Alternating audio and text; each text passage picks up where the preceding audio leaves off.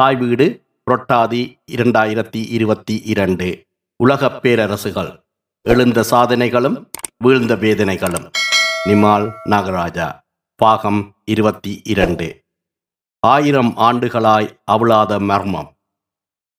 தென்னிந்தியாவின் மிக பலம் பொருந்திய சோழப் பேரரசின் அடுத்த பேரரசன் என அனைவராலும் ஆர்வத்துடன் எதிர்பார்க்கப்பட்டவனும் அதீத வீரம் கொண்டவனும் மிக இள வயதிலேயே சாம்ராஜ்யத்தின் வடதிசையில் தலைவலி தந்து கொண்டிருந்த ராஷ்டிரகூட படைகளை புறமுதுகு காட்டி ஓட வைத்து தொண்டை மண்டலத்தை மீட்டெடுத்தவனும் தென் திசையில் பாண்டிய மன்னனை கொன்று தன் பலத்தை திசையெங்கும் பறை சாற்றியவனும் சுந்தர சோழனுக்கு பின்னர் சோழ பேரரசை விஸ்தரிக்கக்கூடிய பெரும் தோல் கொண்டவன் என எதிரிகளால் கூட அச்சத்துடன் வர்ணிக்கப்பட்டவனுமான சோழ இளவரசன் ஆதித்த கரிகாலன் பலம் கொண்ட படைகள் பாதுகாத்து நின்ற சோழ நாட்டு பெரும் கோட்டை ஒன்றினில் இரத்த வெள்ளத்தில் பிணமாக கிடந்தான். தென்னிந்தியாவை திடுக்குறச் செய்த இந்த கொலையின் அதிர்வலைகள் நாடெங்கும் பரவியது. நாட்புற சேனைகளும் அசைவற்று நின்றன. பொது ஊழிக்கு பின் தொள்ளாயிரத்தி எழுபத்தொன்றில் நிகழ்ந்த இந்த கொலை நடந்து இப்போது ஆயிரம் ஆண்டுகளாயிற்று. ஆனாலும் இந்த பெருங்கொலையின் மர்மம் மட்டும் இன்னும் தீராமல் நீள்கிறது. ஆண்டவனாய் மதிக்கப்பட்ட ஆதித்த கரிகாலனை கொல்ல துணிந்தவர்கள் யார்? அவனை கொலை செய்து பலனடையப் போவது யார்?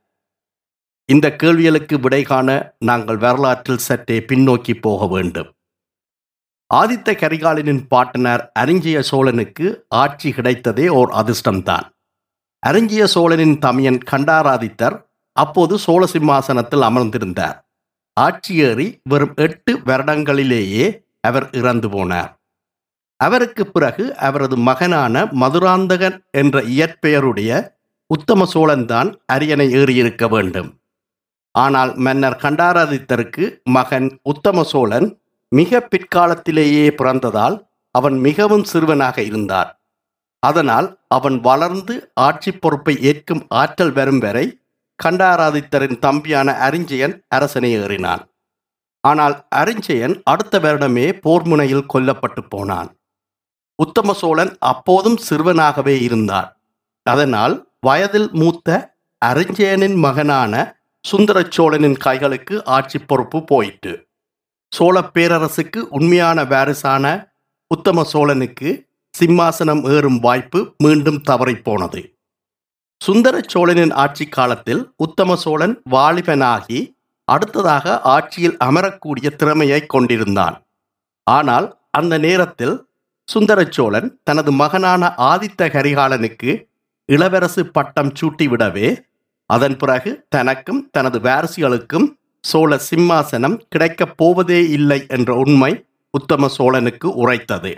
ஆதித்த கரிகாலனை அகற்றிவிட்டால் உத்தம சோழனுக்கு சோழ அரியாசனையில் கம்பீரமாக அமர அத்தனை தகுதிகளும் உண்டு. இந்த உண்மையை கருத்தில் கொண்டு சில வரலாற்றாசிரியர்கள் கொலைப்பழியை உத்தம சோழன் மீது சுமத்துகிறார்கள். ஆனாலும் ஆதித்த கரிகாலனின் கொலை அவ்வளவு இலகுவானது அல்ல. உத்தம சோழன் தவிர வேறு இரு தரப்பும் சரித்திர ஆசிரியர்களின் சந்தேக வட்டத்திற்குள் வருகின்றன. ஒரு தரப்பு சோழரின் வாழ்நாள் எதிரிகளான பாண்டியர் தரப்பு. அன்றைய பாண்டிய மன்னன் வீரபாண்டியன் பெரு வீரம் நிறைந்தவன். சோழர்களுக்கு அடங்கி கிடந்து கப்பம் கட்டுவதை அவமானம் என அறைகூவி அற்புதமான பாண்டிய வீரர்களை அணிதிரட்டியவன் சோழரோடு போர்க்களங்களில் மோதியவன்.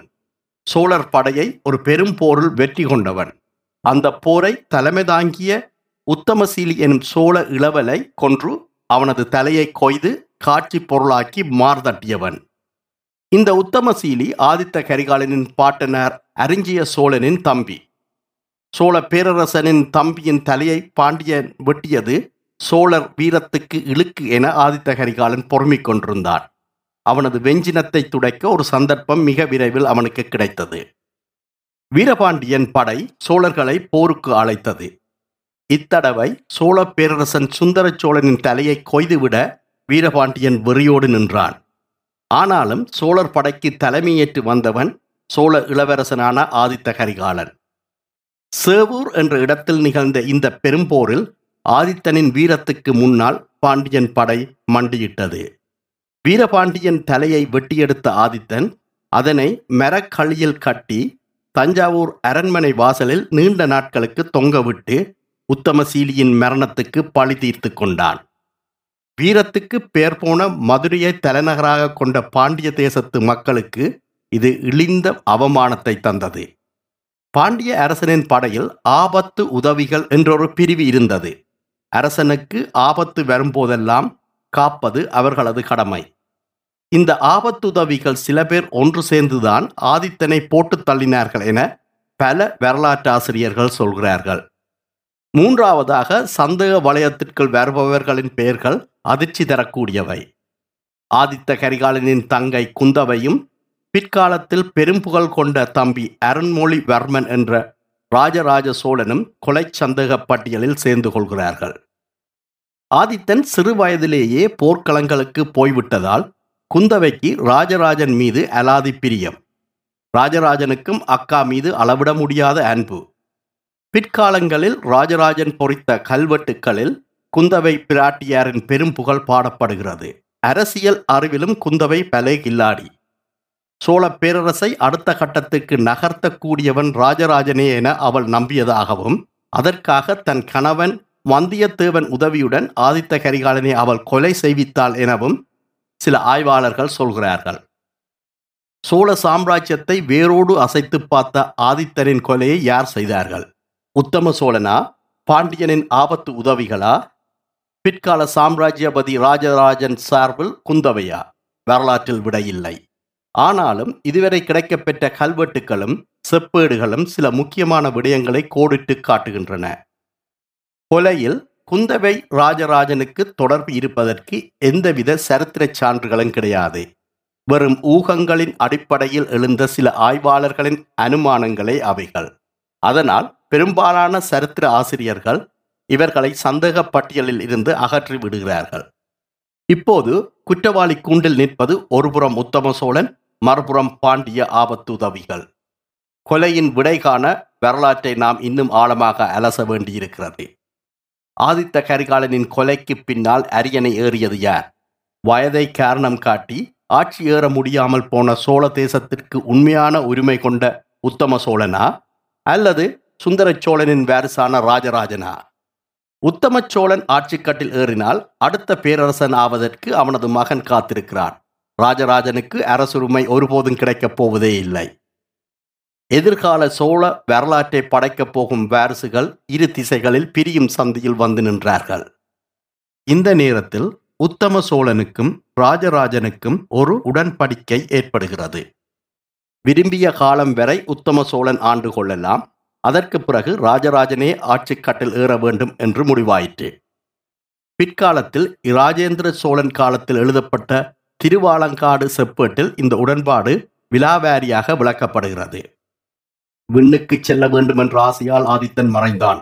கலியின் வெள்ளமையால் ஏற்பட்ட காரியங்களை போக்க அருள்மொழிவர்மனை அரசனாகுமாறு அவனுடைய குடிமக்கள் வேண்டினர். ஆனால் சத்ர தர்மத்தை நன்கு அறிந்த அருள்மொழி அரச பதவியை விரும்பவில்லை என்று கூறிவிட்டான். தன்னுடைய சிற்றப்பன் அவ் அரச பதவியை விரும்புவதை உணர்ந்தமையால் தன் சிற்றப்பன் ஆசை தீரும் மட்டும் அரசனாக இருக்கட்டும் என்று அருண்மொழி அரச பதவியை மறுத்துவிட்டான். உத்தம சோழன் தன் ஆசைப்படியும் தன் உரிமைப்படியும் சோழ சாம்ராஜ்யத்தின் அதிபதியாகிவிட்டான். ஆதித்தனை உலகிலிருந்து அகற்றியதால் முதல் பலன் மிக பெரும் சோழ தேசத்தின் அரசனாகும் வாய்ப்பு உத்தம சோழனுக்கு கிடைக்கிறது. அப்படியானால் கொலையாளி உத்தம சோழனா அல்லது பழி வாங்கிய பாண்டிய ஆபத்து உதவிகளா ஆதித்த கரிகாலன் கொலையை மையமாக வைத்து புனையப்பட்டதும் ஆண்டுகள் பல கடந்தும் இன்று வரை அதே பிரமிப்புடன் வாசிக்கப்படுவதும் பெருமை கொண்ட சோழர் வரலாற்றை கற்பனை கலந்து காவியமாக உலகுக்கு தந்ததுமான அமரர் கல்கியின் பொன்னியின் செல்வன் நாவலில் கூட ஆதித்தனை கொன்றவர் யார் என்ற கேள்விக்கான பதிலை கல்கி வாசகர்களிடமே விட்டு விடுகிறார்.